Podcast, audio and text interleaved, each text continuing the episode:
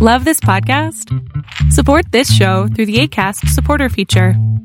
It's up to you how much you give, and there's no regular commitment. Just click the link in the show description to support now. Hi, I'm Daniel, founder of Pretty Litter. Did you know cats tend to hide symptoms of sickness and pain? I learned this the hard way after losing my cat, Gingy. So I created Pretty Litter, a health monitoring litter that helps detect early signs of illness by changing colors, saving you money and potentially your cat's life. Pretty Litter is veterinarian developed, and it's the easiest way to keep tabs on your fur baby's health right at home. Go to prettylitter.com and use code ACAST for 20% off your first order and a free cat toy. Terms and conditions apply. See site for details. Hey, friends, welcome to the Tennis and Bagels podcast. My name is Andre, and I'm here with Owen today. Uh, we're going to chat about tennis. It's been a while. I was supposed to be here last episode, but he actually ended up doing it with uh, Vansh about Del Potro, who seemingly retired. Hopefully not, but also best of uh, best of luck for him, like in whatever he decides to do. Um, how are you doing, Owen? I'm doing well. Um, it's funny you should bring up Del Potro because the the piece of like Del Potro fiction uh, you wrote for Popcorn Tennis was one Oh. of the coolest things I've ever read. Oh, thank Um, you. And and if you haven't read that, you should go check that out. It's a fantastic piece of writing. Um, but it's good to be here. Yeah, there's um there's been a lot of tennis recently. I've um kind of been suffering from that usual uh burnout after the Australian Open. Um, but I've watched some of it. It's been exciting. Um, Hmm. so yeah. Yeah. Um, the only reason why I haven't suffered all that much is because Felix was playing and he did really well. So, Right. uh, so that's something that is exciting for me to to to follow. But other than that, I'm just kind of other the rankings and stuff. I just really, I just found out the Medvedev could overtake Djokovic, and it doesn't make me more excited to watch Dubai. it's it's just a thing that could happen. Yeah. I am just patiently waiting for Indian Wells in Miami, and mostly actually just patiently waiting for the clay court season. To be fair, yeah i mean um so i was talking about this on twitter yesterday and i wanted to get your thoughts on it. Um i hadn't thought about it that much but like why are indian wells in miami on hard court? Or like why do they exist at all? Because the, the main hard court event has happened. It's the australian open. Yeah. the next major isn't until the french open which is on clay so why are we having more big hard court events in that interim it makes no sense to me it's kind of the same thing with like after wimbledon there are some little clay court events. I'm like, what what is the point of these? Like, what are they preparing anyone for? I don't know. Like my only thoughts about those, well, the, the tournaments that are small, like the two fifties on clay, it's just that it's a reason to for players to like get a title Mhm. and, and get some play on, just kind of because at that point of the year, I guess if you didn't do extremely well, like you're probably not going to be doing all that well, like at, until the end of the year. So I feel like it's going to just be a good time for players to just like you know what, I'm probably just here. Let's try my luck on two fifties. No, I, I mean, it yeah. definitely makes sense to me why players would play them. I'm, Yeah. I'm just more questioning why they exist in the first place or yeah, exist for sure. this form. I mean, I know you have uh, Larry Ellison, who's very rich, um, but like, why why is it not structured perfectly? Um, I know. Yeah. like I would be fine if there were like a long break and then and then just start with like Monte Carlo or something, or just have like two fifties on clay until Monte Carlo. I don't Mhm. know. Um, that's that's my mini rant. Um, Yeah. but I was thinking about that recently. Yeah. Would you imagine if it just had like a mid-season break? It's just kind of like a month with like, no tennis and that's it. And then just, I feel like players would, some of some of the players would probably be happy because they would just be like, I'm just gonna rest until clay court season. Because honestly, like after click when clay court season starts, is that's basically the bulk of like tennis because it's like rolling out like clay court and Wimbledon, and then like immediately have like Cincinnati and Montreal or Canada, Yeah. and and then the US. So it is like a long stretch of a lot of tennis to be played. It really is. When I talk about the calendar to my friends who don't really follow tennis, I'm like, yeah, so you have the off season, and then you have one major in January and February, and then you have like a five month break, and then you have like three more majors all in a space of two months. And they go, Yeah. wow, that's a lot. like, yeah, they should probably be spread out more. Um, Mm. But you know, the tel- the tennis calendar is weird, and we put up with it anyway because we love this amazing and horrifically run sport. So Yeah, it's very oddly run for 2022. I feel like they, they I'm not saying that they missed the boat to like organize it better, but like they they're definitely sluggishly slow to actually like take care of organizing this better. To be fair, Yeah, I mean, yeah, I- feel like since I've become a tennis fan, it's like there's something there's something new that's weird every year that I notice. Um, like I, I don't know. I mean, Yeah. this year I'll probably uh, complain about you know the year end finals again. Um, you know that should probably what you were saying about having a month off in the middle of the year. Like totally have that, and if you pay the players like a salary during that, then you have a perfect system. Um, Yeah. But you should really have the year end finals after a break. Um, oh that yeah, would, that would sure. make it so much better for everyone involved. Yeah, especially because like the end finals are right after a Masters 1000 event, which is the most insane thing that you could have possibly asked for. Yeah, I mean, and the fact that like they're so soon after the U.S. Open kind of makes me think, why does anyone care about this? Um, Mhm. Sort of like within that Indian Wells Miami thing, like the main event has happened, like it's over. Everything else until the next major just seems kind of kind of like icing or gravy. And not that they aren't big titles, but because they are. But it feels like they're trying to pretend to be something more, uh, and I just don't really buy that. Well, they both claim to be the fifth major, right? So yeah, exactly. I'm like, It's- what fifth major? There is no fifth major. You're worth exactly as much as all the other Masters 1000s in the case of Indian Wells. Um, including Monte. Carlo, who has a third of the draw size of uh, Indian Yeah, Wells, and, and it's like not mandatory, even though Yeah. it's also a thousand points. I mean, it's stuff like this that is Yeah. just bizarre. Um, but I mean, we could. I think we had a podcast last year where we just kind of ranted about the calendar for an hour and a half. And that was fun. Uh, but we should probably talk about tennis that's happened. yes, um, things things happen, and uh, new old problems, new prospects coming into it.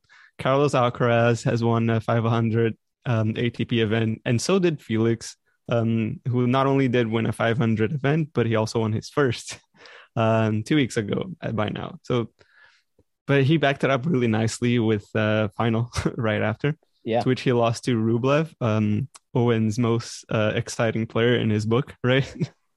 yeah, exactly. Um, I, I mean, I want to say first of all, I personally I have nothing against Rublev. I just think um his ceiling is lower than a lot of other players. yeah, it's just he's just maximized his his game to be able to win a lot of the matches that he should win. Yeah, I Yeah. mean, he was um I was impressed with how he beat Felix because he Yeah. he served for it, got broken, and then Felix went on a run and had a set point, and things felt tenuous at that point. But then Rublev Mm. saved it. He had a backhand down the line, right onto the baseline, very clutch, and then uh, won the tiebreak. I think. Um, yeah, he did a tiebreaker. I think it was seven five or seven four. Okay, yeah, but it, it felt pretty convincing. And Yeah. um, I mean, the thing that made me happiest about that was like, um, usually when he wins a match, he looks relieved or he looks kind of passionate is the wrong word. Maybe maybe elated, but he doesn't look happy. Um, it it almost looks like um he feels like he's done his job, Hmm. but he doesn't look that happy about it. He just looks relieved and like the tension is gone. And after this one, he smiled and he looked Yeah. really happy. Yeah. And so I was um I was very glad for him about that because I think um I think he sort of searches for his purpose on court maybe more than most players. And it felt like he found it a little bit, which was nice. Hmm. Um and I I wish him the best for the season. Um I just don't know if he's gonna get it. Yeah, I feel like most of the problems that existed with the Rublev are still there. So like he's Yeah. it's not necessarily a player who has a massive plan B. He doesn't hit necessarily like many angles. He doesn't he isn't particularly good at the net, so he doesn't have necessarily a lot of variety. You know it's coming from him all the time. And his second serves are are point starter at best. Like Yeah. it's it, he puts the ball in, he doesn't double fault that much, but if you keep winning 30% of your second serves, it's just as good as double faulting like a, a lot of the time, right? So It really is, yeah. Yeah. And that's that's kind of an underrated point. Like if your second serve is getting consistently pummeled, it's almost better to double fault because then you're losing the point on your own terms. Um, Yeah. But yeah, I mean, I don't. I'm kind of beating this point into the ground because all this stuff has been said about Rublev. Um, but what I was thinking about recently when I wrote about him was like, um, you know, issues with his game aside, I feel like he hasn't improved that much over the past few years. Um, Mm. like he hasn't had that many breakthrough wins. Last year he had a win over Nadal on clay, and then a win over Medvedev on hard court, which was amazing. Uh, he played great in both cases, but I feel like besides that, that was sort of it. He hasn't Yeah. done great at the majors. Um, still yet to make a semifinal, yeah. and so I feel like until he gets that big win, he's just kind of in this limbo. Yeah. Like I'm, I'm always impressed when he wins a tournament. But like he's won 500s before. I didn't learn anything new about him from this. Yeah, I think it's the the fact that like he beat Medvedev and he beat Nadal, but like it's not like it never happens, right? Like, and it's not like Rublev beat them and you saw it coming. Like he was, it's it's kind of like the the the, the losses that happen when, for example, Nadal loses to a top top twenty player, right? So I mean, you know, it's gonna happen at, at a point or another. He not, doesn't have a perfect record against them, so it doesn't it doesn't never really put myself in in a position that I saw that Rublev was better than them. It just felt like on that day his shots went in more than the other guys, and there wasn't necessarily anything di- different on his game that made that win possible. It was just a good day, I guess, like at the office, and it that's pretty much my feelings about it. And to be perfectly honest, if Felix was slightly more um like less fatigued, I think the match was pretty much his. Like seriously, like you can see that I feel like Felix didn't play to his standard on that final, and he kind of his level started just like dimming a bit, like towards the middle of that week. He did extremely well to get to that final. He played extremely well against uh, Safiullin. Mm. It was a really good match. I find um, he weathered the the Russian really well. Like he, he was really putting a lot of ball backs and like making yeah. the job really tough for Felix. But he he also didn't he, he didn't serve his best in the final. He barely put like first serves in. I think he was at forty percent like in the first set. Oh wow. Um, so that that was not very good for his own standards. Kept missing like easy forehands, um, especially on the second serve, which he would have made. Mm. Um, so yeah, I think his level wasn't as great, which kind of just leaves to me leads me to believe that um, one that's definitely a new chapter of his life. Like uh, making two titles in a row is not easy not just because you need to be winning, but because you need to be fresh. you need right. to weather your own body for it. But also, yeah, I guess it's it's really just like the fatigue of it. Like it was just never he did probably wasn't ready to feel that um pain and just like the the, the body not moving exactly as he should at that moment. So yeah, I, mean to be honest, I think that loss is kind of painless for Felix because he had already oh, gotten yeah. his title and he had beaten Rublev the previous week and he was tired. Um, so like I don't feel like we need to necessarily read into it a lot. I was, yeah. I was so impressed with how composed a final he played against Tsitsipas. It was mm-hmm. ridiculous. Mm-hmm. Um, yeah. He destroyed him. Um, I mean, I think he's really ready to make a jump. And I think amazingly that loss to um, Medvedev at the Australian Open so far is kind of working in his favor because I think in the first place that was a good loss because he got really close to winning, but he also didn't really have a chance to win that tournament. Um, hmm. So he can imagine what if, but like not enough to sort of torture himself over it. Yeah. Um, whereas that Medvedev lost to Nadal, the title was right there. So that one is probably yeah. going to be a little harder to deal with. But Felix kind of learned that he could play at that level while simultaneously maybe not missing out on that much. Um, now that um, finals record is off his back. Um, and he's been playing at a really consistently high level. Yeah. So I'm I'm excited for him. And I I wasn't always like I think after the US Open in like 2020 when Thiem destroyed him, I was thinking it's going to be quite a while before he starts mm. to level off significantly at least. And I think he's making that jump now. Um, so yeah, it was it's been a great stretch for him. It, yeah. And and I do want to stress again, like I was impressed that Rublev beat him because even though Felix wasn't maybe completely physically fresh in that final, things did get really, really tight and pretty good quality at the end yeah. of the second set. And Rublev was able to hold him off. Um, and I was just thinking about it, and I feel like in a way, Rublev is also is almost like the anti Jelena Ostapenko. Um, hmm. because he has um he has like a lower ceiling but he's pretty consistent. Um, whereas Ostapenko has as high a ceiling as anyone. And it's just like either she beats herself or she doesn't, with yeah. few exceptions, because what Ostapenko did last week was completely absurd. Yeah. Yeah, I, I, was just looking at the. I was watching a few highlights because I didn't get a chance to watch the matches, but mm-hmm. just the shot selection from her is like not something that you just, as a coach, I think you would tell the player you should do that because right. all of them were very close to the lines and she was picking her spots beautifully but you can you can see that like an inch away, like he was, he was going to be an unforced error for a lot Yeah. of those shots. And she was taking the ball really early. So it's like, it's the type of week that she was on. And it's to her credit, it's obviously something that she has in her in her toolkit, like to Mhm. be able to play those shots and to be able to play consistently. Maybe um she could have maybe she can like maybe adjust her game a little bit, like in the sense of like trying to be more controlled aggression, but it worked right for her in this yeah, she she did win the tournament and she destroyed a lot of opponents, Halep included, whom I think, by the way, didn't play quite as well. Maybe maybe Ostapenko was right. Maybe she was saying just, well, I need to play my A game, otherwise she's gonna get into this match. Mhm. And it's probably troubled Halep. But I think Halep kind of tried to play too safely too many times and kept like rolling forehand that were just landing high and slightly short and centered and I feel like it instead of breaking rhythm, I think it just gave um Ostapenko rhythm because she likes to create pace. yeah, She's not like she's not feeding off pace. She's right. the one who's making it.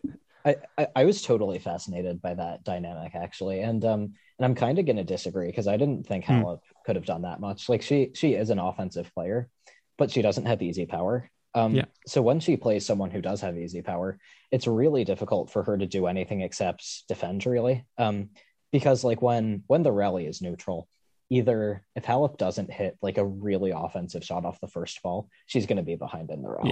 Um, like Ostapenko had so much more weight on her shots. Um, and so I was watching that match, and it was like, I mean, maybe once Halep could put the ball back with interest, but it was so difficult for her because those Hmm. Ostapenko shots will push you behind the baseline so quickly.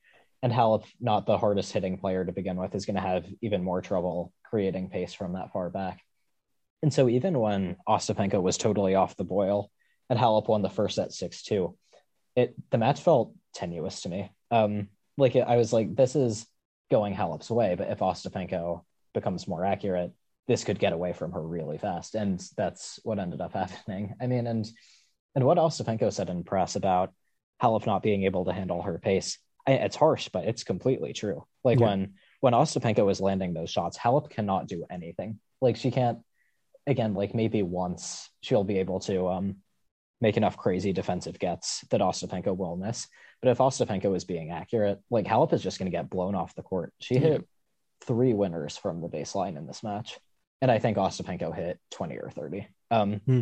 It's such a massive discrepancy. Um, I mean, and you can you can see it in the score as well. Like in the in the tiebreak, Ostapenko won 7-0. Yeah. And then she won the third set 6-0. And it didn't feel that surprising. Um, like when when she makes those shots, there is basically nothing a player like Halep can do. Yeah. And that's saying something because she's former world number one, two-time major champion. Um, but at the same time, Ostapenko was wild. Like she's not going to be accurate that often. Um, and when she's missing, like Yeah. you can't win when you're donating two or three points to your opponent every game. Um, and so it's for that reason that I'm kind of more com- confident in like Rublev um, winning another title like this than I am for Ostapenko. And on the flip side of that, I'm, I would be more confident in Ostapenko like winning a major this year than I would be for Rublev um, because her peak level can do anything. It's just really hard for her to reach. Yeah, I think kind of. Well, obviously, have to agree with you because like I watched the highlights, which is nine minutes, uh, Uh-huh. compared to I don't know how long the match was, but the only issue that I find is like in to Halep's defense, she has never been a great server, but like her second serve just kept getting destroyed. It was the same pattern over and over again, like backhand or forehand. Uh, Ostapenko was just taking it very early, and just it was just no coming back from that. Like at some point, Halep even start, stopped moving to the ball because like, Right. what am I gonna do? like, what's Yeah. the point you'll um, Yeah. yeah. i mean and it's it's kind of like what you were Yeah. saying with um some of the shots ostapenko hits are outrageous i mean the the fact that there is basically no margin in her game means that when she's being accurate she'll hit the craziest shots she'll hit like Yeah. a backhand cross court on the rise winner that'll like paint the sideline and she won't even react like this is what she expects from herself and i always think that would be the most intimidating thing to be on the other side of the court. She hits the shot that most players can only dream of hitting, and then she kind of just shakes her head and goes to the next point. It's Mhm. it's wild. Yeah. Like I mean, we talk a lot about players making something look easy. She makes power look easy. Um, Yeah. and it is it is not. Um, And I mean, I completely agree with what you said earlier. If she just put a tiny bit more margin in her game so that it would be like 90% outrageous shots and like 10% margin instead of 100 0, um, things would probably work a bit better. But yeah. I, I don't think that's in her nature. It's kind of the same way that, like, when I watch Andy Murray now, it hurts me because he's so passive. And I'm like, man, this is not working. Your body yeah. can't handle it. You don't want to be playing three hour matches. You need to attack, but he can't because this is what he's always done. Um, yeah. And, you know, years of habit are extremely hard to break, even more so if you're a professional athlete and mindset is everything. And I think that's kind of a similar thing with Ostapenko. Like her mindset is attack all the time um, and hit with little enough margin that if it goes in, your opponent is screwed. Um, and so when she does it well, it's amazing and it works. It's just really hard to do consistently. Yeah. Yeah, and I, I guess I agree. Like in the sense that Ostapenko has such, which she has already won a major, so we can mm-hmm. have reason to believe that she could potentially do it again. Like we know that her level is really high yeah. when she's on. Um, and yeah, I guess back to Rublev. I guess it's he's got a lot of margin. He can produce outrageous shots, but also I don't know. I feel like Rublev has. I, I we talked about like just right before we started recording that I think just Rublev kind of plateaued like in in what what he can do, and if he stays uh, in the top ten, like seven, eight in the world, I think he's been as high as number five. Um, yeah, he, um, he was five earlier this year, um, yeah. and and it felt weird to me because because he hadn't made a major semifinal, yeah. which is a bit of a an ironic thing to say because you know the major the semis are top four, um, so there's not, nothing wrong with him being uh, fifth, but it just felt a bit weird to me. Um, and I totally agree with you. Um, and and it's a tough position to be in because, like, if I mean the top players in this era have sort of defined it by improving constantly. I mean, you had um, you had Federer at the top, and then you had Nadal, who was second for a while. And then finally, Nadal improved enough that he passed Federer. And then Djokovic improved enough to beat them both. And then alternately, they kind of had to improve enough to like beat Djokovic here and there. And then Djokovic would improve again and he'd be mm-hmm. number one again. And, and it's all back and forth. But at one point or another, for all three of them, their best was not enough to like yeah. be at world number one. And they had to change.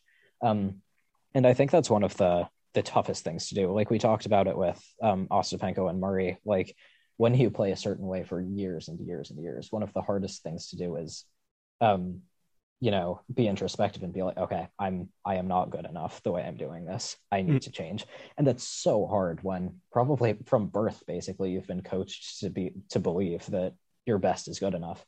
So when it isn't, I think that must be an incredibly hard thing to reckon with. Yeah and Rublev's best is not good enough to be the top guys.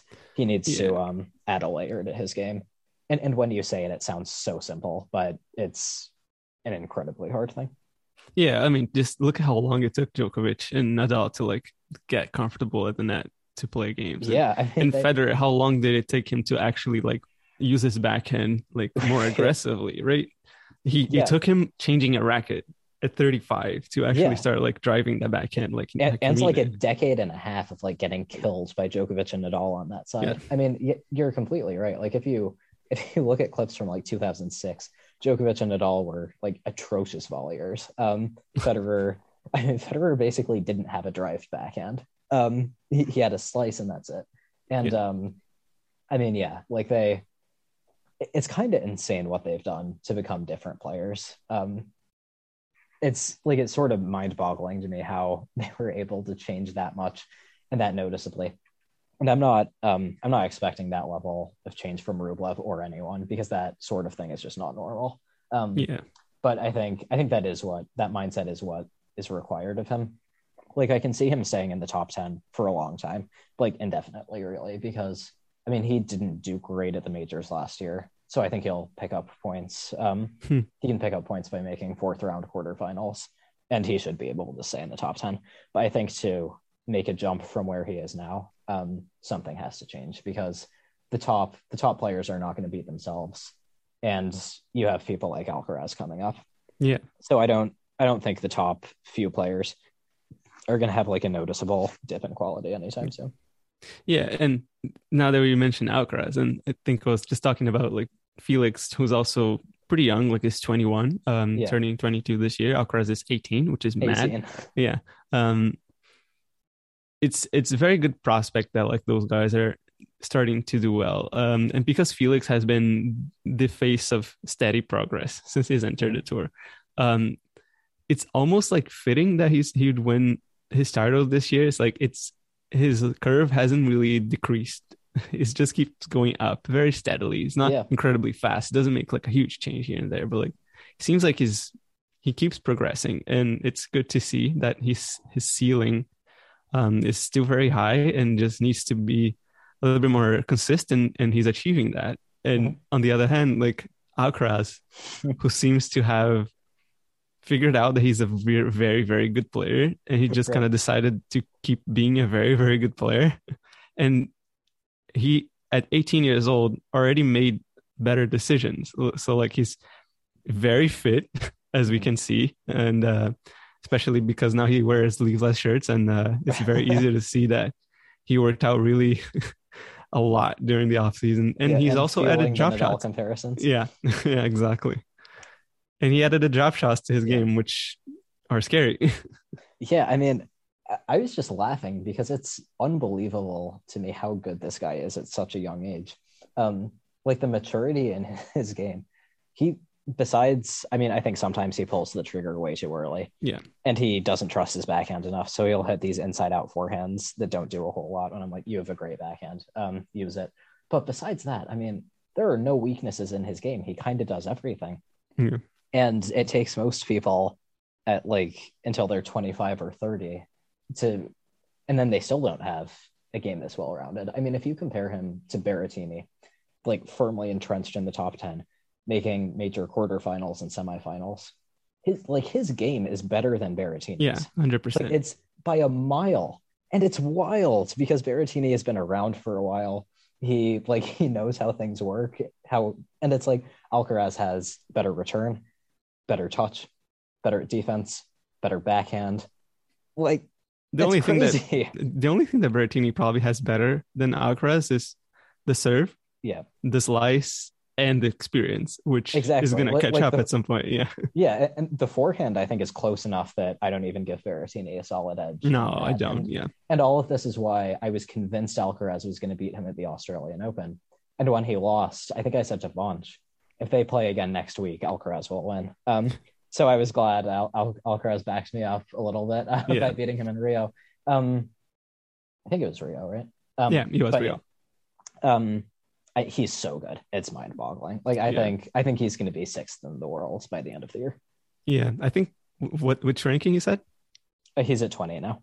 Okay, yeah, I think he's going to be a top ten. Imagine if like I would be very, very happy if like uh, Felix and Alcaraz qualified to the finals at the end of the year, I think, which is will. which is going to be a really um refreshing two faces and then in the finals and i think they're going to be like so stoked to be there that they Yeah. just play very well especially Yeah. Alcaraz to be fair um Mhm. I, I want to see him there yeah. so badly. I was Yeah. saying last year, and this is this is rough on Casper Ruud, I know that, and and on Norrie, um, who both had great years. But when I saw the the field, I think I tweeted like I would genuinely be more interested in seeing how Alcaraz does against these people than Yeah. either of them. Um, Yeah. Like ranking ranking notwithstanding.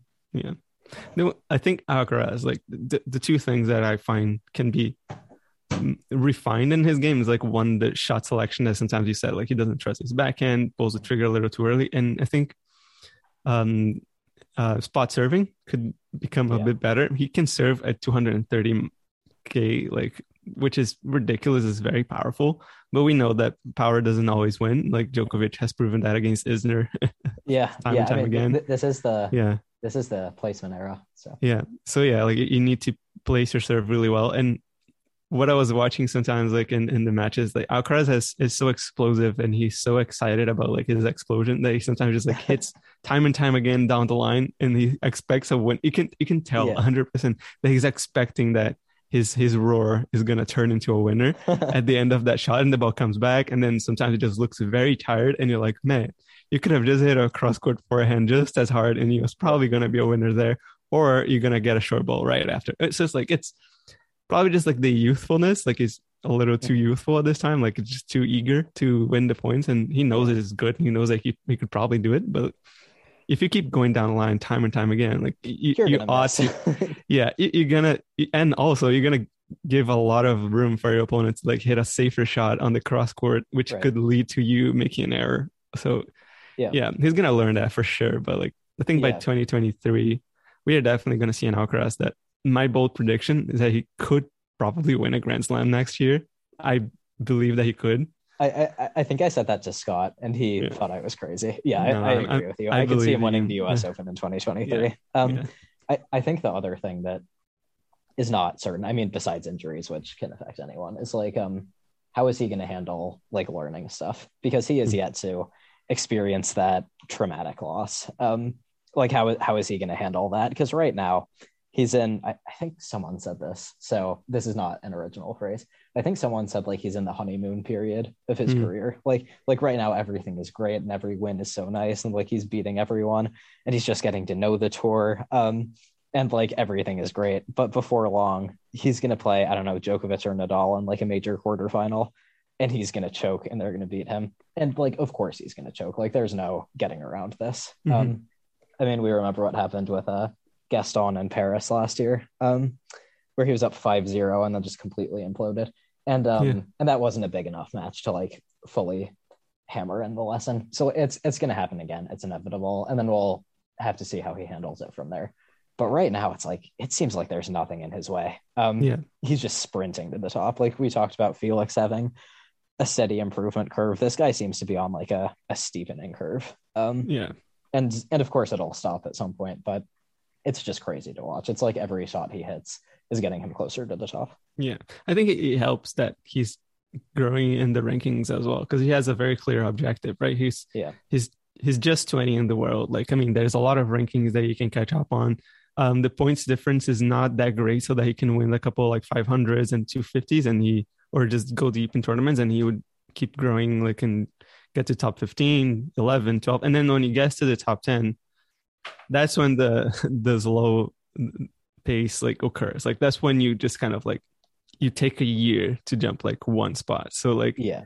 it's it's it's hard. Like that's when it gets to the point where it might feel that he's not going anywhere. And I guess like that's when a lot of players like Nadal are, are right in saying like I'm just gonna take this a week at a time. Because if you don't, like if you don't just focus on the tournament and what you're doing, if you just focus too much on like rapid progress, I feel like you can get frustrated because it's not gonna happen. And I think the closest thing that he got to a frustrating loss was to Berrettini this year. But I also think that he wasn't necessarily expected to even take it like too far in this match. Like I feel like if you would say, oh yeah, like we we would imagine that he would take it to five, that he could even win this match. But like he was not necessarily a heavy favorite. Like people would still think that Berrettini would come through, which he did. But like I feel like a heavy loss for him would be like when he goes in and people are like, oh no, this is it. Yeah. He he actually is like on par with those guys and he should be winning this match or he could be winning this match. It's like Mhm. at some point he should be on in his racket. And when this happens, that's when a crushing loss can occur, like Tsitsipas against Wawrinka. Oh, so that yeah. that was a massive. that was a crazy match. That I need to rewatch that because that was Yeah. one of the best matches of the last Yeah. few years. But yeah, I, I agree with you. I mean, and I think that Berrettini match as well. Um, the facts that I mean, I, I did expect him to win, but he wasn't like an overwhelming favorite, like you said. And I think the fact Mm. that he went down two sets kind of killed any pain that could have come up from that. Like even though he came back and it was really close in the end, it was like he was down two sets. Like at, at that point, there was like a ninety percent chance he was going to lose. He made that match way closer than it should have been. Um, and so I think from that standpoint, it was almost a success for him because it was Mhm. like looking back, the next time that like from his perspective, I, I imagine it would be like the next time we play, I'm not going to play like crap for a set and a half, Yeah. so I should win. Um, and and I just proved that I can beat him even when he plays well. Um, Hmm.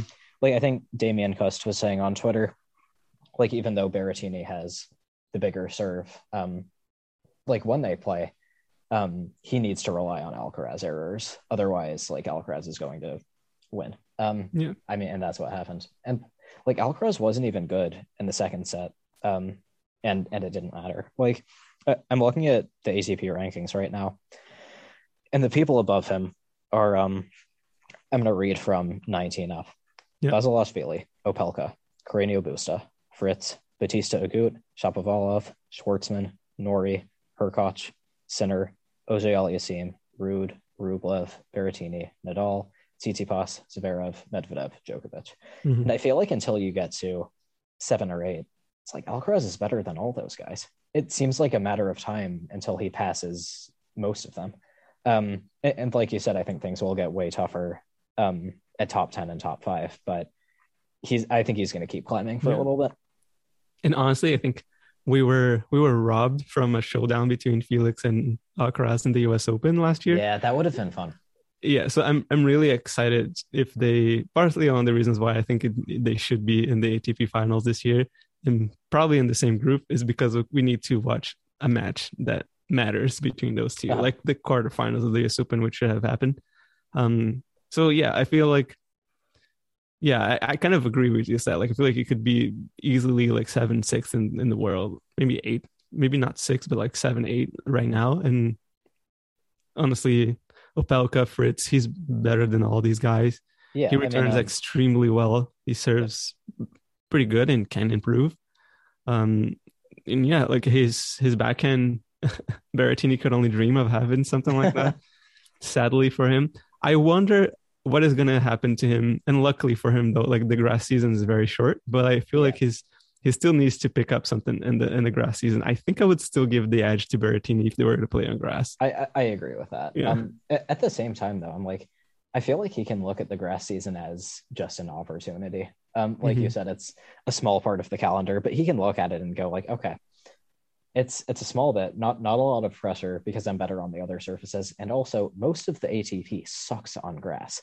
So if I can just get a little bit better, I can steal Wimbledon in the next few years. I mean, there are Hmm. things that would surprise me more. Um, but yeah, I mean, looking at that, looking at that top 20, I'm like, three of those guys know how to play on grass, maybe. Like, I mean, Mhm. Djokovic, Nadal, but like maybe Medvedev, maybe, but um, and then Berrettini. Yeah. Like, I think Zverev is not great on grass. Tsitsipas is kind of abysmal. Um, Rublev and Ruud, I imagine, would be fine, but probably not Yeah. going to do a whole lot. Auger-Aliassime could be good. Hurkacz, I think, could be good, but not good enough to contend for a title. Um, and and then like none of the none of the names besides that look too imposing. I mean, Wimbledon. Wimbledon is going to be like the disaster major for the ATP in in the next few years. Um, and so yeah, I mean, I wonder if um if he could put in like a solid training block on grass and just figure out how to move on it and return on it, like yeah, he could win a Wimbledon. So, Yeah. I think in particular, like if, if the draw gets like easy, like not easy, but like favorable, like if suppose he stays number 2019 until Wimbledon, he could potentially face like a top guy like as early as, thir- as third round or 4th Mhm. So it could be tough, but like if the draw opens up like it did last year and like it, and he, he he's not in Djokovic's half half, Yeah. um, I think he he could very well just get practice and like just get into grind zone with those guys who don't really know how to play on grass either and just like okay Yeah. let's see who adapts better in this match so like he can get like the match practice that he needs and moving on grass and match situation and i don't know by the end of like first week he could say like okay i, I think this this is good training like I, if i go another two matches or one from here yeah, that's that's that's amazing. Like I came here to just practice, and I'm leaving at Wimbledon like with like maybe a quarterfinal. Who knows? Yeah. Like I feel like it could happen, and it, it could would give him a great yeah, result. Yeah, yeah Um, exactly. I mean, so, so I want to ask you now, like, if if Djokovic can't play, who the hell is going to win Wimbledon on the men's side? Like, because I I mean, the field has been bad on grass for a while now. Um, you'll like this fun fact. In 2019, do you want to guess who the fifth favorite was? the fifth favorite wasn't it Felix? It was Felix. Yeah. Who, who who had like zero wins at majors at that point or something crazy like that. He he lost in the third round to Ugo Humbert. He was the fifth favorite. Um but but like yeah, who who was gonna win? Like if if Rafa's legs can take it, presumably he would then be the favorite, but that's not a sure thing. Um and but like who who is gonna win Wimbledon? Um, Yeah. there's not there's not a safe bet in here at all. Yeah, I mean, you could even make a case, and that is horrible, but at, at that point, like even Isner could fancy his chances Oh, at God. Wimbledon. No, Like, I'm, I'm not. I, I, Yeah. I, I can't. even- I can't agree with that. I don't, I don't, I don't want to say this, but like it, it's supposed that like a 2020 horror situation happens for Djokovic again, like in which he can't play. Well, Jo- he could play in the in 2020 in the U.S. Open, but he messed up and he ended up out in the fourth round. So at that point, and even last year, um, players are feeling like, oh my gosh, this could be my chance. Like if Djokovic goes out early, who knows? Like it's anyone's game. But If- Isner, man, yeah. look, I, I'm Yeah. writing a piece right now saying that Wimbledon is overrated. But if John Isner wins Wimbledon, I will swear off the event entirely. Like you Yeah, cannot, 100%. you cannot put this in my head. But I think I would definitely give the edge to either Nadal or Berrettini. I think Berrettini Yeah. would even look at it and say like, the guy who beat me last year is not here. I can definitely do this this time. Yeah, I, I think that makes sense. Um, unless he gets Nadal in the final, because at, at that point his game is going to be just as good as Federer's and a little bit worse because he doesn't move as well. He's going to have to rely on slices, which Nadal's going to kill him for. So yeah. Yeah, I, I mean, I, I feel like that could be a fun matchup on grass, though, because Berrettini would get more mileage out of his serve. Um, Yeah. I really think he missed an opportunity at the Australian Open because Mm. he was really bad for the first two sets. Um, like Nadal did not have to do anything out of the ordinary for like two hours, and then and then it actually got close at the end. And maybe if Berrettini hadn't spotted it at all, two sets, he could have won that match. Um, so if he comes out of the gates firing, I would be Yeah. intrigued as to what would happen there. Um, Yeah. I feel like I feel like Tsitsipas has got to improve on on grass because because he's world number four, but on fast hard courts and on grass, you know he is not going to do anything, yeah, which is not great. Um, yeah. Like I, I think Tsitsipas like remains in the same issue that like his his, his return on the backhand side is particularly is is just really poor. Like it can't it can't remain that way. Like every player, literally every player, when they play him, they, they serve to his backhand. yeah. like a hundred percent of the time. Like it's not even a question of like he- he's not even guessing at this point. He just like he just knows it's gonna go there, and like you know that. Like when I was watching a couple matches of him um, in Rotterdam, um, and against uh, I think it was Gaston as well, like in in uh, Marseille. Um, Tsitsipas' returns were not particularly amazing, like on the backhand side. Like in Gaston being a lefty, kept putting the balls like just lighting to his Tsitsipas's backhand. And Yeah. when Tsitsipas tried to return something that was not his lice, he just kind of floated a little bit and just didn't really have much direction and was was high and landed mostly like on the service line on the Mhm. and you know a player that like has a good forehand has good confidence is gonna see that ball and just like i'm just gonna do one plus serve and it's gonna work because this ball is just gonna sit up for me to just blast a winner back to his backhand or something and yeah if you give time to the backhand of Tsitsipas he can do something but like how how many players are just willing to like i'm just gonna give him some time like he, he deserves to play a little bit better not at all right yeah, You it's know? not going to happen. Um, Yeah. I mean, he he's great on clay. Like he's going to do amazing things on clay because he has time to load up, and then his ball becomes super heavy. Uh, but when he's rushed, it is it is bad. Yeah. Um, and that's not an easy problem to fix. It's kind of like kind of like that Rublev thing where it's like the problem is very obvious, but that's almost a bad thing because it's been clear for a couple of years and Mhm. nothing has really changed. And so I don't think there's a lot of reason to think that it will change going forward. I mean, these guys are young, but again, like the problem is obvious. Um, like I don't know that more years of knowing what the problem is is going to fix anything. Like Yeah. maybe it gets marginally better, but I don't think there's ever going to be a world in which Tsitsipas is a good returner or can Mhm. hit good backhands backhand returns. Yeah. Uh, and that's that's a big issue. Um, it's not great. Yeah, I think, uh, and if we stop thinking about like um, how great the big three is, like there were a bunch of players back in the day who were great in one surface or two, and they were able to maximize that to the fact that they were able to even win Grand Slams. And the player that comes to my head right now is Gustavo Kuerten, who um, there were rumors that he was going to coach Tsitsipas. Didn't happen. His it's probably never going to happen, by the way. Um, but I think Tsitsipas doesn't necessarily even have to worry about the grass season not being his great suit. Like you, probably say, like, hey, listen, I'm just never gonna do well on this. Like I might as well just try to become really good on on hard courts as well, which was w- what Kuerten did back in his Yeah. days. He became really good on on hard courts as well. He won, I think he won a Masters on uh, on on hard court as well. I'm not quite sure, but he did win uh, the Master Series, which is the ATP Finals, mm-hmm. um, beating Sampras and Agassi, both a little bit older at that time, but he still did them back to back. Um, so I feel. Hiring for your small business? If you're not looking for professionals on LinkedIn, you're looking in the wrong place. That's like looking for your car keys in a fish tank. LinkedIn helps you hire professionals you can't find anywhere else, even those who aren't actively searching for a new job but might be open to the perfect role. In a given month, over 70% of LinkedIn users don't even visit other leading job sites. So start looking in the right place. With LinkedIn, you can hire professionals like a professional. Post your free job on linkedin.com slash people today. Hey there, it's Michelle Norris. I'm host of a podcast called Your Mama's Kitchen. When I travel, I'm usually looking for a way to find a taste of home when I'm not at home. And one of the things I love to do when I am at home is entertain. And Airbnb allows me to do that. When I was in California recently, I rented a house that had a great kitchen. And when we were sitting around the table, we we're all thinking, we're in someone else's house. Someone could be in all of our homes as well. If you have a home, but you're not always at home, you have an Airbnb. Your home might be worth more than you think. Find out how much at airbnb.com/slash host. Tsitsipas could get better on, on a hard course and just say, like, hey, listen, I just suck on grass anyway. So, like, I'm just going to be freaking amazing on clay and I'm going to be very much decent on uh, on hard court. And by the time that he's 26, like Djokovic and Nadal are probably going to be out of the game. Federer 100% is going to be out of the game. Uh, d- don't um, jinx it, Andre. yeah.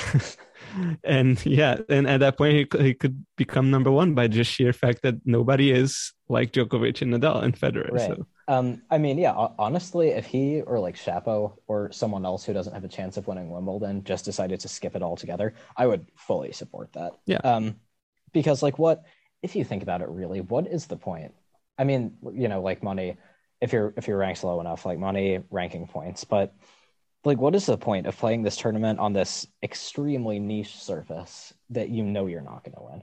I mean, obviously they'll tell themselves that they can win, but it's not going to happen. Like if again to pull up the rankings, like Casper Ruud is not winning Wimbledon. Like why why why should he even play? Like is there much point in him going to the fourth round or the quarters and then losing when he could be training on the hard courts, which make up like 500% more of the calendar. I I don't know. I think there's yeah. a great argument to be made to just skip it entirely at this point. Mm-hmm. Yeah, I don't know how much of how much uh, would they have to pay in the fines, but I, I think if you're a top four player, like getting sponsored by Rolex, you could probably right. pay that off. But at the same time, I don't know. Um, I feel like at the same time, like all these players are so competitive that just kind of always have the question in their minds like what if like it's like suppose like one day like everybody loses in the first round like whatever oh, or, in the, or the third round like every seeded player is the only one left it's like oh my gosh like this is my time to shine and probably a lot of those players just just think that they like to play Wimbledon for whatever reason and it pays a lot of money to oh, yeah. be there and, so, that yeah. um and the fact that it's so historic and has all this tradition counts a lot for everyone like yeah. this is the one that everyone dreamed of winning when they were younger. Um, you know, back when grass was more of a thing. Um, mm-hmm. and like to be clear, I don't think that anyone is actually going to do this. I'm just saying that if you wanted to be really tactical, skipping it could be a good move. Yeah. Kind of like like I mean Medvedev now that he's gone deep at the French Open. I, I don't feel this way anymore. But like if before last year's clay season he said, mm-hmm. like I'm I'm not going to do well on clay. I know that.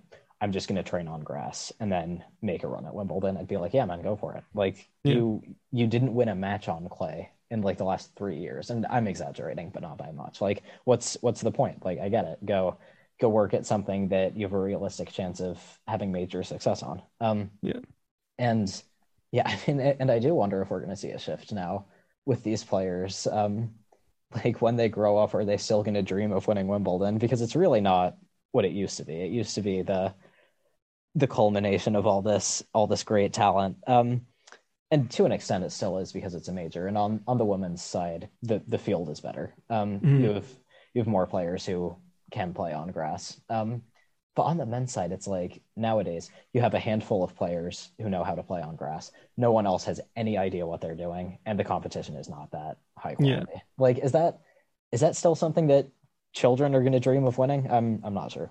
Yeah, it's just uh, uh, especially after last year, the quality was really not that high. It, like it was by far the most uninspiring major of the year. so yes. like, and to it's of course like the reason why is because players just don't play on grass. Like it's just yeah, the reason why. Like, there are no opportunities. I mean, you, you, either play on clay or on hard. Like that's right. that's it. Yeah, and, and if you're intelligent, you put your kids in a clay court because like that's how you learn how to play tennis without having to just rely on like big serve and a big forehand. Yeah, yeah, you learn how to move and hit ground strokes. Yeah. I mean, yeah, grass is such an impractical surface to play on. Um, and the fact that it's lasted this long is kind of crazy. Um, I mean, on Wimbledon last year, like I do think the women's side was very good. Like, yeah, I, am on record as saying uh, Kerber Sorribes Tormo was the best match of the year, and then the semis were great as well. Like you had, um, I think it was Sabalenka and Pliskova um, that was really good, like super close. And then yeah, was. Kerber wasn't that close, but it was really good quality. Um, and so like the women's side, you had a lot of very good matches. Um, like it was it was a fun tournament. Like excited to see that again this year. But mm-hmm. but on the men's side, like oh my god. Um, I mean that you had it that Djokovic Shapo semi, which was decent. Yeah, that that was about it really. I mean that that Berrettini Hurkacz semifinal was was dire. I'm sorry. Um, you had Berrettini won like 10 games in a row at one point, and, and it got close by the end, but it was really hard to watch. It was like, this is not what a Wimbledon semifinal should look like. Um, yes. Yeah. I mean, here, I, am going to pull up the draw because I want to see how the, how the seeds did. Um, yeah. And uh, you go on.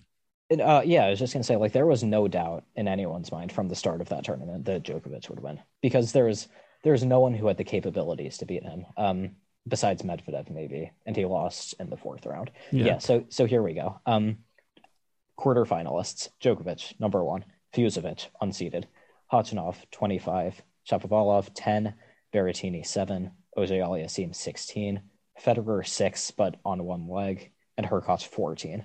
I mean, that is not a strong top eight. I'm sorry. No, it is not. Because uh, the one thing that we're missing, uh, and it was plain to see in the in the 2010s and for most of the last decade mm-hmm. was that it seemed like players knew how to play on grass. I don't know what happened that they just don't know anymore. And we had like nice setups, like you know, at the end you could say like this match is most likely going to happen in the quarters. This match is most likely yeah. going to happen. And now we just look at it, like we don't even know who the finalist is going to be. Like, right? Like we have no clue like if this player can do well. And it's not even the fact that like we could say like for example for the WTA, it's like I have no idea who the finalist is going to be because everyone is so good. It's like I have no idea who the finalist is going to be because I can't. Everyone see. is terrible. yeah, it's like who's going to play well enough to beat each other. It's like it's like players are not necessarily winning their matches. It's another player is just losing it first. You know what I mean? It's like yes, it's um, like I don't. It's a finalist at Wimbledon or a quarterfinalist um, or semifinalist almost could say I basically have no right to be here. That is makes me better than anyone else that I've come through before. It's like it could have been literally anyone. It was almost like the, a coin toss. yeah, I mean, I, am thinking back because like I'm really intrigued to know what caused this shift as well. Because I, I do think this is where kind of the aging out of the lost gen has had an impact. Because Dimitrov, Del Potro, um, Berdych were all in Wimbledon semis at one point mm-hmm. or another. Berdych made a final. Ferrer was in a quarterfinal, I think one or two years. Um, so like those guys had a had a better idea of what they were doing. Um, and the fact that they're gone now um, means that you have fewer consistent presences in the late rounds of Wimbledon. Yeah. Like, yeah, yeah. What's changed? Like, if people, because people still play warm up tournaments, right? Yeah. Like Djokovic and Nadal don't anymore, but yeah. everyone else should be. I think I think you hit on the question here that is probably the right thing is because I I actually don't think that lots of players are playing warm ups. They just decided it's like if it works for Djokovic, it should work for me or uh, something like worst that. thing you can. I know it's like you should probably be playing as much as you can on a surface, and I think that they should definitely be going to Queens and to Halle and to hundred percent and to whatever Eastbourne. I don't. I think it's actually yeah, Nuremberg yeah, right now. It's like just play go Eastbourne for sure. Yeah, yeah, go there and play it. Like at some point, Queens used to be it, the draws that you see like in, in at Queens of, at, as a 250 were ridiculous. 2008, the year that Nadal won Wimbledon for the first time, he beat yeah. Djokovic in one of probably one of the best match. matches of the year. yeah. At a 250, why? Because those players are willing to just go there and just be like, "I'm gonna play this event."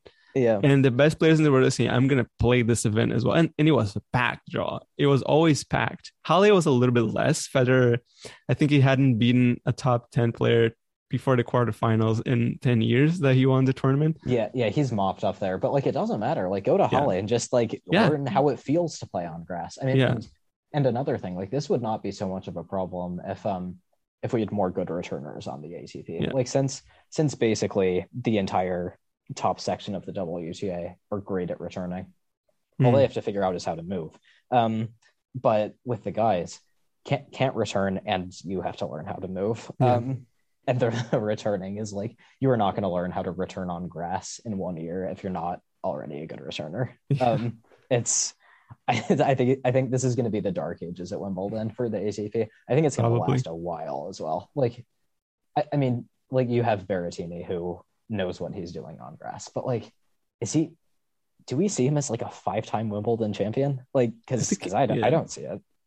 I could see him like if things get really dire, I think he could win it twice. but then I I don't really know if he could even do it once, to be perfectly honest. Like things need to still fall in place to, for him to to to take that title. And if Medvedev figures out how to play at Wimbledon, because I don't think he does, because at the same time he likes hard courts because the ball bounces high and because it's fast. He like he doesn't like clay courts because the ball bounces high, but it's very slow Right. and he doesn't he doesn't like Wimbledon because the ball bounces low, but it's really fast. So like, like it, it's just he just has a I don't want to say he's a one dimensional guy because he isn't, but he he's a little stubborn about like taking the time to like learn different surfaces. And Yeah. I think he did a super job last year doing well at Roland Garros because he should do well in in uh, in, in clay course tournaments because he's a great defender. He has a big serve. Um, maybe he can improve a little on the how aggressive he hits his shots, but uh, he has a massive backhand, which is Yeah. yeah, he's Well- good on both sides, so he, it should be good enough for him to do well on clay for real. Right. I, I- I mean, in a way, though, he is one dimensional. It's just that the dimension, like the surface that suits his dimension, takes up like 70% of the tour. That's Um, probably true. so, so you don't really notice it that much. I mean, makes me feel bad for. I, I mean, and look, like it's if you are only going to practice get good on one surface, it should be hard court. So full credit to Medvedev for mastering those because it's infinitely more uh, productive than mastering grass or clay. Um, but it makes me feel bad a little bit for the players who specialize on those surfaces because every every time they play grass court specialist, clay court specialist, and you never hear hard court specialist because there are so many hard courts. Um, yeah, and you know like i i see the logic behind it and everything but i mean um like like casper Ruud has gotten so much um so much hate for uh being the best on clay. And he he's decent on hard court whereas you have medvedev great on hard court decent on clay. Um and you never hear specialist with him but to be perfectly honest, like Medvedev is better on hard than Ruud is better is good on clay. yes but so like by all yeah, but yeah, Ruud is the type of I just don't watch a lot of Ruud. I just figure that he wins titles at times, but I don't even know. Like, and, and I think that's one of the cases as well. Um, and I know you're probably running short on time, so like we can. It- no no Yeah. it's all good i was i was going to go to something at 8 30 um but i'm not going to anymore All right, so, sounds uh, good. so i'm all good now yeah, but yeah, like Ruud, a, a guy like Ruud, I'm pretty sure that between 2000, 2000 and 2008, something like that, I don't think he would have been a top 10. Not no, not I with his I don't game. think so either. I think he would have been like 15, 16, top 15 at best, but like I don't think he would have been able to crack the top 10. Yeah, I mean, I'm I'm looking at the WTA top ten, and it's so much more exciting than than the Yeah. ATP. Like you have from from the top, you have Barty, Sabalenka, Krejcikova, Badosa, Pliskova, Sakkari, Kontaveit, Swiatek, Muguruza, and Jabeur. And That's any all- any yeah. one of them, I could see winning Wimbledon. Yeah. Like that, any one of them, I could see winning a major. A major, really. like i mean it's like this is packed like there's not there's not a weak a weak link in here i mean pliskova at five maybe she can be a little inconsistent flat at times sabalenka struggling with her serve but like all these players have the peak level requires to win a major and then and then on the atp side you have um i mean you know zverev has his mental block Tt Tsitsipas, I think, not ready to win a major. Roland Garros, maybe if Nadal loses. Mhm. Um, Berrettini has gotten kind of close, and then you have Rublev, Ruud, Oj Aliassime, Sinner, who are all still developing. Um, yeah. Felix probably with the best chance among them, but it's like f- five of these people at least I can't see winning a major. Um, yeah, it's it's so top heavy, and and I think um I think people are to see like it was last year. It was bad having Djokovic being such an overwhelming favorite at Wimbledon. But I think people are going to see this year without him, it's going to be worse. like I think, I think having, I think not knowing who the favorite is is only exciting when you have a lot of Yeah. really good players in the mix. Uh, Yeah. And if it's just like who can, who can be the least bad. Um, and look, I I know I'm not being very nice to these players. These are some of the best players in the world. And tennis is really really hard, but I don't know. I'm not excited to watch. Um, there's just there's just something lacking. I, I feel like it just looks lacks a little bit of a spark. And I know I've been comparing it to the 2000s a lot- a lot, and I'm probably guilty of nostalgia, like the good old times are always better type of thing, which is not true. Um, but at the same time, is you just see with the those guys, it they just lack. I feel like the sometimes the discipline to you know do well, and sometimes just like the little spark they just look at them and you're like these guys they they don't fear the top ones. Like it, it just it just looks like they do. Like it just looks like they come up against Djokovic defeated. It just looks like they come up against Nadal defeated and if they start losing they're just like oh it's just Nadal like type of thing. Like yeah. I don't think I would ever see like David Ferrer saying this even though like in press conferences Oh, he, just kind of he, he would though. He was exactly like that. yeah Um, that's true. David Ferrer would do it. Like I feel like in match play, he never really showed that. Like he always like tried so hard to like beat those guys, Mhm. a little too hard at times, and caused a few errors. And just like you, you could have done a little bit better than that, and you would have been like you, you're respecting way too much these guys. But like I feel like respecting is different than just kind of like oh it's it's it's fine. Like I feel like Tsitsipas got good like last year against the Djokovic. Um, but it, I don't know, man. It's just yeah, I mean, I, no, I, I agree. I mean, Medvedev losing a two set to Lovely to Nadal at the Australian Open. It sh- I don't think it should happen. it- all it- credit to that- Nadal. should not happen. All credit to Nadal. He just agree. wanted like he played like a beast like at the end of this match. Yeah. But Medvedev imploded a little bit and shouldn't have. he he imploded a lot. But I mean, uh, like again, Nadal is a legend. Like played well, adjusted. Like all credit to him. But when you look at it from the other side of things, Medvedev is 25. He had won a major. He has had years to develop. It's his favorite surface. Yeah. Like he like he he knows the deal by now. He he knows or should know how never to let that happen. Um, Yeah. And he did. I mean, it's not even so much any specific point where he let down. It's just like from two sets up and two sets to one, like you should be able to navigate the ship to port, you know? Um, Yeah. And and he didn't. I mean, on, Yeah. on Ferrer though, I do want to say like he has had press conferences where they're like, "What do you think you need to do differently?" And he's just said like nothing. Like they're they're better than me. I I can't Yeah. beat them. Um, I guess you're right in that one. But- Yeah. but but like largely, I think with um, I think with like people like Berdych and Tsonga, even if they didn't have the killer instincts, they at least had the level that could beat the big three sometimes. Mhm. Like you you knew when they stepped on court that there was a chance. Um, Yeah. And I think if I don't know Ruud or Rublev or or Berrettini stepped on court against Djokovic in a major final, you would know there was not a chance. Um, yeah.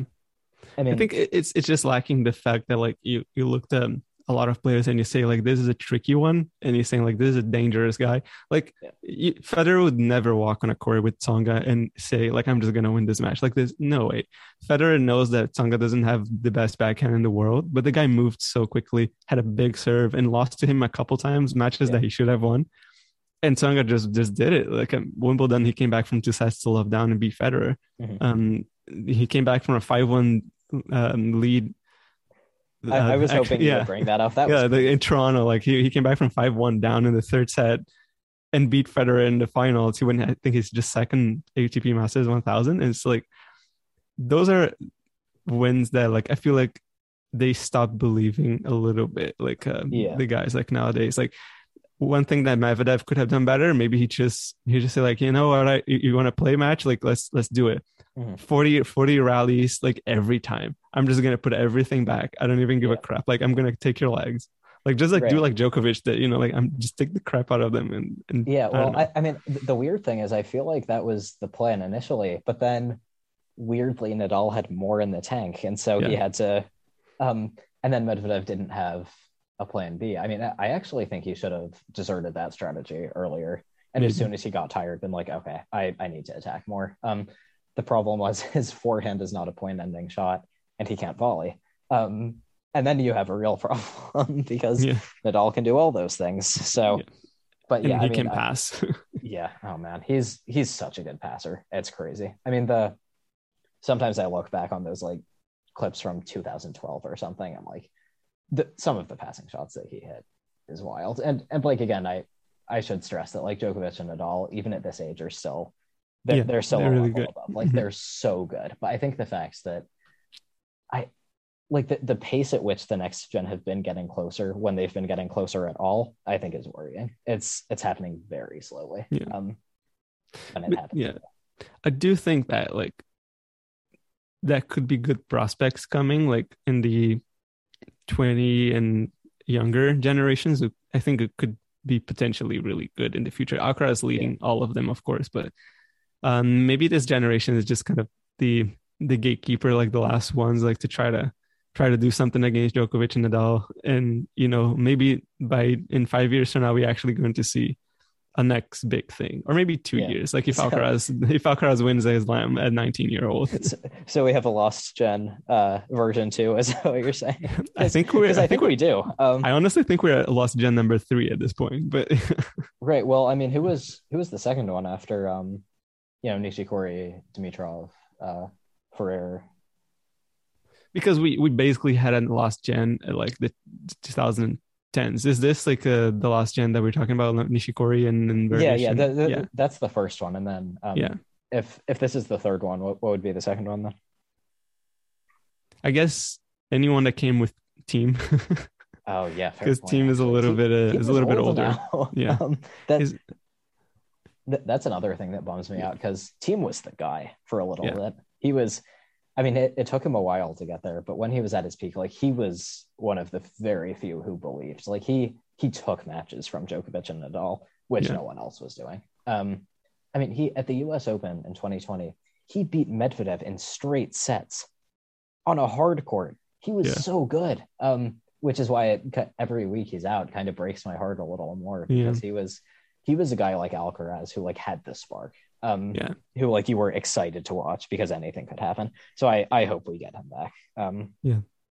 yeah. I mean, I don't know. I think um I think the WTA is definitely the the more explosive, Yeah. exciting tour right now. I mean, and we've just talked about the ATP for ages. Um, but I mean, like like looking at these rankings, Ostapenko, who just beat like four major champions in the same week, she's number thirteen.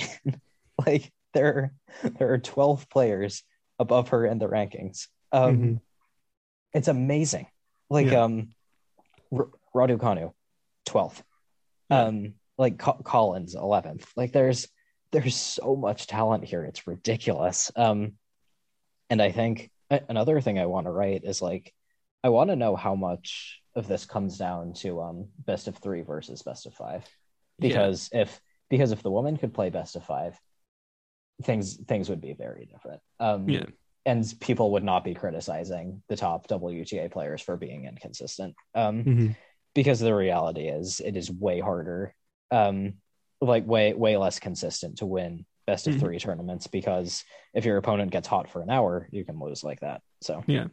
And plus, like if you fall down even like a two one lead, like it's it's hard like on to come back from that. Like still, like it, it doesn't have to be like a two zero lead, which is almost yeah like it did happen a couple times as Australian Open um, in the later rounds, which is not something that we see every day in a major. Right. But but uh, I mean, if, even if you were like two one, it's it's hard. Like it, it, it still takes a lot out of you to like win the next two sets when you've been out there for like already two hours and a half. So it, it, it is Yeah. hard but i think the difference for me is less about that and more about the mindset True. because in in best of three you can go in and aim for the lines and if it works you win but in best of five like it's too long like you can't you can't peak for three sets like there will be a lull um which is why you never see anyone blow Djokovic or Nadal off the court because like you can do it for a set, but then you know you revert to the mean or they start playing better. It's it's too long. Like you Yeah. can't.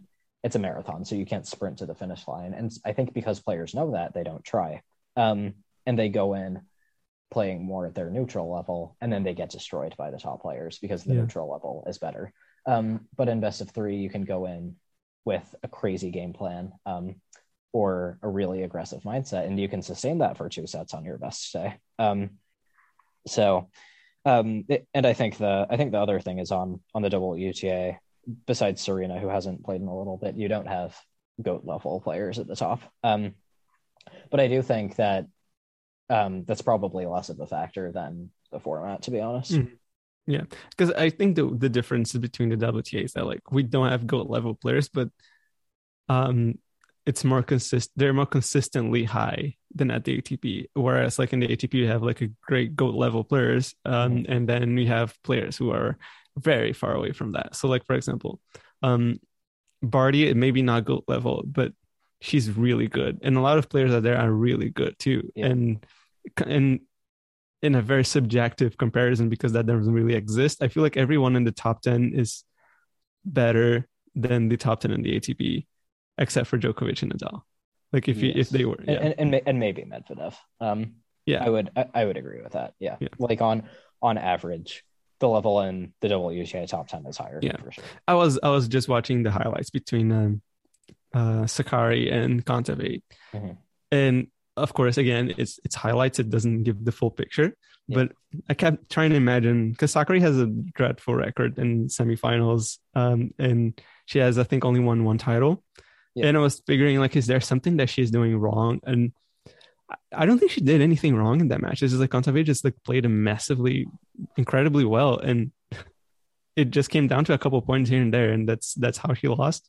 Mhm. Um, but yeah, like I feel like it, when it gets to that point, what are you gonna do? Like, what can you improve? You have to really sit down and improve on minor details here and there. It's like what could I have done in that point that could have Yeah. made me got me a little bit ahead in that score at that time, and you try to do that next time. It's not necessarily like you pick a Medvedev and it's like, okay, you need to start learning to volley right now.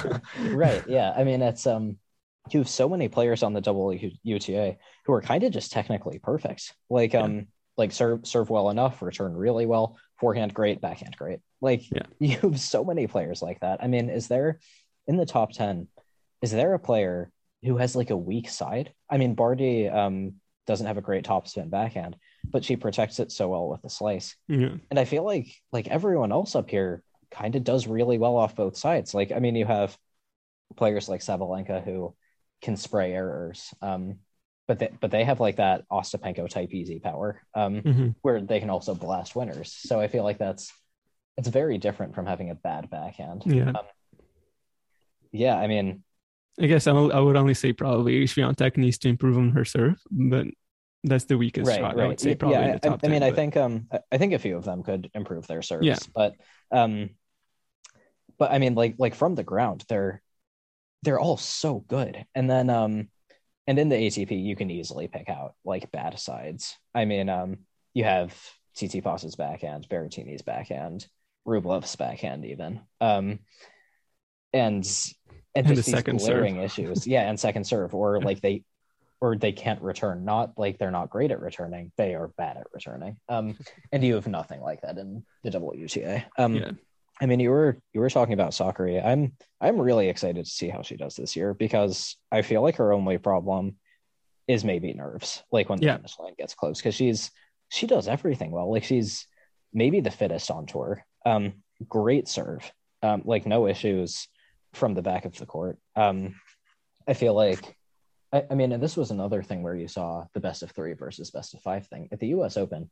She made the semifinals. She was in great form.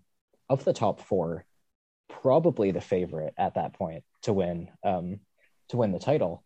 And then she goes in the semis against Raducanu, who peaks for an hour and it's over. Like Yeah. that's it. Like you're Yeah. out. Um, and that would not happen in best Yeah. of five. and Like, it's it yeah i think i fully agree with you on that especially because you take raducanu and she did really well like six love six four um at that point um Sakkari started playing a little bit better, she was at least like trying to stay in this match. Like she had another shot and another set. Maybe she could have turned that match around.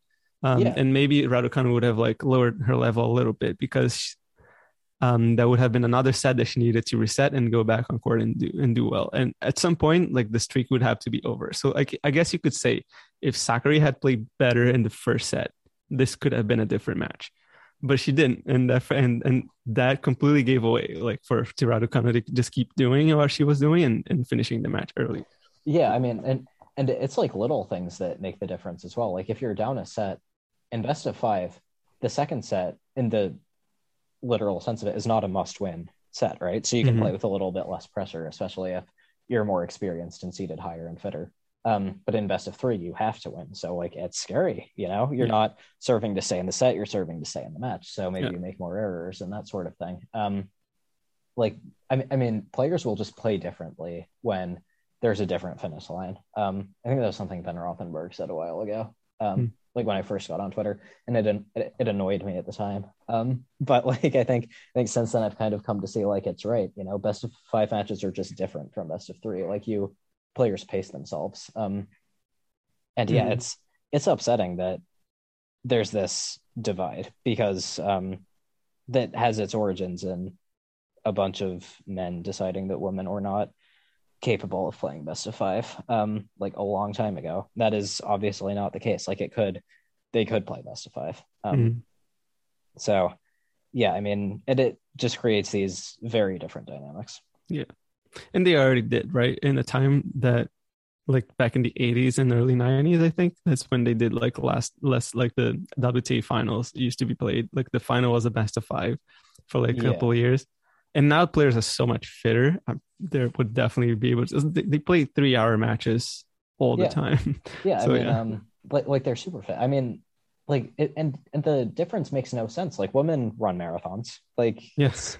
like they don't they don't do 20 miles instead of the Yeah. marathon. Like there's there's no reason for this. I mean i think um from the player's perspective i would understand being annoyed if you were just told roland garros is going to be all best of five because that's a big difference. Um Yeah.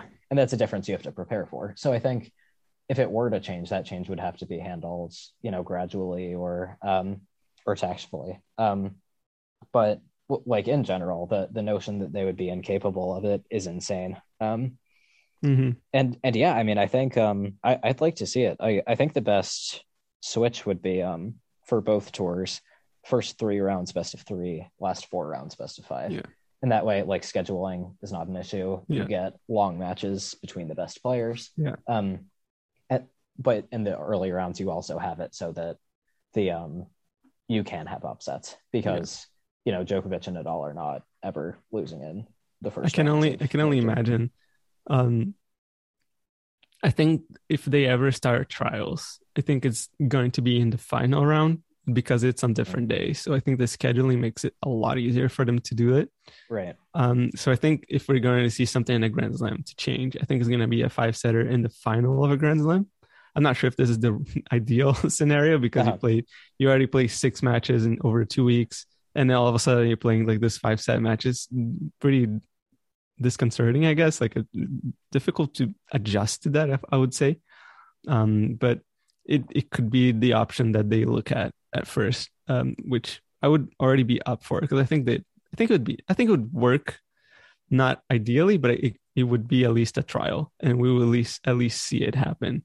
Yeah, I Um, mean, so yeah, um that that makes sense with the scheduling i mean i think um if it if the option were like presented to the players and they voted and decided they didn't want to do it like i i would be fine with that um yeah, for sure. but i'd like them to at least have the option um because i i think juan jose when we had him on for the us open said um the women are being like deprived of this format and i i totally agree with that like i Mhm. think it's it's very different to be a top player and know that you can be displaced by the world number 100 in an hour. Um, and I- and if you're a top player on the men's side, that's a very different, increased type of security.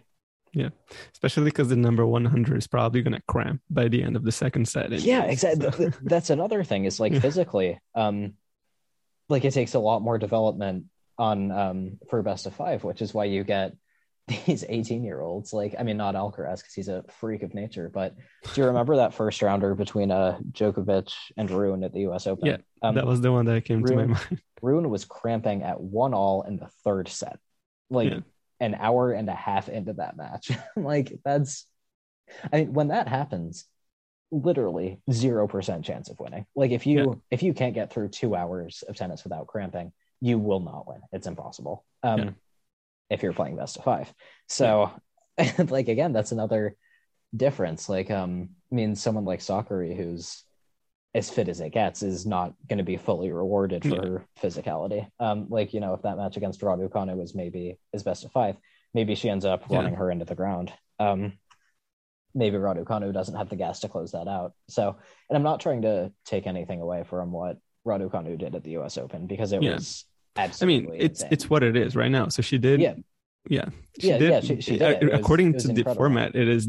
This is it. So yeah. Yeah. It was. Um. Yeah. I mean. Um. Like there's no other path available. Um. Yeah. But I do think if that tournament were best of five, it would look very different. Yeah, for sure. And speaking of Raducanu, I guess like just to transition between from this uh, massive how could I say high level tennis conversation, but uh-huh. um, going back to the weekly um, thing, how what do you think Raducanu's um, performance is going to be this week? Um, sorry, I'm just gonna look up where she's playing. I've not been. Um, she's in. She's in Doha. Okay. Wait, no, yeah, Guadalajara top seed. I oh, think yeah, the number two. Yeah, yeah. Um, I I really don't know to be honest. I mean, yeah. I think um, it wouldn't surprise me if she did well, but I think I think more likely she'll probably lose before the final. Mm-hmm. I think um I think she really still lacks experience. Um like there's not a problem with her game really. Um or at all. It's amazing. Uh perfect when it's on. But she's still so young and has still played so few matches that it's going to take a lot of time before um before she'll be ready to be a tournament and tournament out contender, I think. And that's not yeah. criticism at all. Like it's really, yeah. really hard. Um, like I think, I, I, mean, I think pretty much everyone recognized at the time that the US Open was kind of this anomaly and it was like glorious and amazing and fantastic, but it was still an anomaly. Um, mm-hmm. so yeah, I think probably she'll lose before the final. What do you think? Yeah, I was thinking she could either again, like we we never know with Raducanu, but I think we, we're getting more and more certain that it's not going to be a blowout like the US Open anymore. Mm-hmm. So I think that she could lose by the semis or quarterfinals. Um, I did you did you check the draw? Does she have a bye in the first round? Um, I don't think so. Okay, so yeah, it, it, it's a thirty-two person. Yeah, exactly. So yeah. a quarterfinal yeah, so would be two no, matches. Yeah. yeah. So a quarterfinal would be two matches. She if she can win two matches, and make a quarterfinals. I think it's already good progress. She hasn't really won many back-to-back matches in a while. Uh-huh. Um, so I think if she makes a semifinal, then that's pretty solid. Yeah, um, I, am just looking at this draw, and we have uh, Sorribes Tormo is playing first yeah. time since Australian Open. Um, wow. I, I, was waiting for this. I think she's defending champion, by the way. that's right. Yeah, because she beat Bouchard. That was um that's yeah. the first match of hers I ever saw part of. Um, hmm.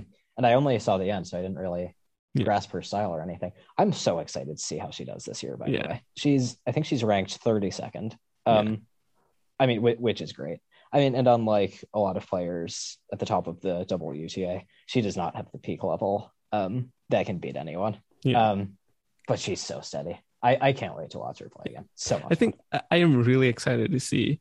Um, I, I wish Sorribes Tormo get get a rematch against Raducanu. Oh, I yeah, feel like she's gonna be stoked to play her again in a tournament uh, that she's defending champion at. So yeah, that, yeah. that that would be great. I hope those two play. I mean, yeah. Sorribes Tormo was the third seed, and I don't have the draw, so it would either have to be semis or final. Um, mm. I'll I'll, cross my fingers for that. I mean, um, Sorribes Tormo and Kostyuk at the Australian Open was a really fun match because um because they were just playing like 30 shot rallies. I remember yeah. um, on set point in the first set they played a 29 shot rally that Kostyuk won with a winner, I think. And then she just kind of like put her racket on the court and leaned on it. And then her other hand was on her leg. And she looked like some Greek statue or something. Uh like a or like a warrior. It was it was insane tennis. And I was um I mean I was gutted that Sorribes Tormo lost because I wanted to watch like her play a bunch of matches. Um, Hmm. but it was really really fun. Yeah. Sorribes Tormo was an interesting player in that. Yeah, it's. I feel like it would be scary to be against her. It's like, oh god, like if what if she's like Yeah. peak defending level? I it's gonna take forever to win this match. Yeah, exactly. point even. Like um, like that's always what I think the the mindset is playing her. Like it's you fear her, but it's a different kind of fear. It's not that you think you can't win the match. It's just like this is going to be a long day at the office. You know what I mean? Like that that stack of forms that you have to fill out every year, and Yeah. it takes forever. Um, and it's exhausting. I mean, yeah, she she's one of the most unique players on tour because she has almost no firepower, uh, no serve, but returns crazy well, defends crazy well, um, and hits with a lot of topspin. Yeah. Um, and she can do it forever because she's a machine. Um, I mean, it's like soccer level of fitness or or better probably. Like she's one of the only players who's actually like weaponized physicality. Um, Yeah. Like she wants to make every match attritional. Um, like if if Murray still had physicality like that, then what what he would what he plays like now would make more sense. Um, Yeah. S- sorry to the Murray Musings people possibly listening to this. Um, but yeah, I mean, a- and so that makes the the clash of styles so much fun because whoever she plays against needs to try to hit through her because they're not going to be able to trade moon balls with her. Like that's that's a losing proposition. Um, Yeah. So it's like, can they focus the power and blast physically? Um, and it's so much fun when it's close. Yeah, for sure. But yeah, I guess we covered a lot of ground though, like today, right? Like we would talk Alcaraz and Felix Right. and Ranting about Wimbledon. and the ATP after all. Yeah, it's a- it's- it's a very classic tennis and bagels um episode. We could just be sitting at a cafe having a nice meal and just chatting about tennis forever. So yeah, yeah. ho- hopefully we can do this in person at like the National Bank Open at some point. That'd Yeah, fun. that'll be pretty sweet actually. So yeah, stay tuned for that. Maybe that's gonna happen soon. yeah. Who, who knows? Yeah, I mean, uh, there are some matches that I'm excited for. I mean, Yeah. like if Sorribes Tormo is playing, I will watch, or if Alcaraz is playing, I will watch. But like, I, I don't know. I mean, between um, right after a major, I'm not super excited. yeah. I'm excited for Monte Carlo. Yeah, man, me too. I mean, um, like again, I'm just not feeling it with with the Sunshine Double. Like I don't. Yeah. I think it's partially one because Indian Wells basically just happened, and two, Miami was Hmm. disastrous last year. Yeah, So- that was bad. I mean, um, WTA was great, um, because th- that was my real intro to Sorribes Yeah. Tormo because she played this insane match against Andreescu. That was like the Andreescu Renaissance as well because she beat Muguruza in a really tough match. And Oh, Sorribes yeah, he Tormo was, in a yeah. really tough match. And I feel like she had another one on top of that, and Sakkari saving six match points against Pegula. And then Barty beating everyone because that's what Barty does. Yeah, Um, and Andreescu then- beat Sakkari as well in that. Oh, that's right. Yeah, that was like multiple tie breaks or something. Yeah, Th- This was back when um, people were debating whether Barty was the rightful number one. um, I remember arguing with people about that. But yeah, I remember um, on the ATP, it was bad. I watched the final between Sinner and Hurkacz, and that was one of the worst tennis matches I have ever seen. I was taking notes, and I was just like, after a while, I was like, I, I can't do this. Like, this is, Yeah. I have nothing to work with here. Yeah. Should do a podcast especially to say to to discuss which match was worse, if it was Monte Carlo final last year or if it was um Oof. Miami final. Monte Carlo was bad. I think I even live blogged Monte Carlo because I thought Yeah. it might be good. And that was a bad experience. Rublev never had a break point. Rublev never had a chance. Like it's he was just not there in that It was final. It was tragic. I remember um, Yeah. the first game he actually played really well, and and Tsitsipas was surfing and it went to deuce, and then after that it was never that good again. Yeah, pretty sad. yeah. Um. I mean, the clay season last year was really fun though.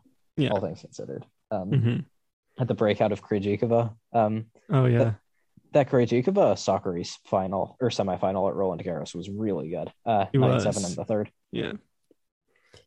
I was really I'm I'm really excited to see um final set going to distance again. Like it's it's Yeah. it's a rare commodity these days, so Mhm.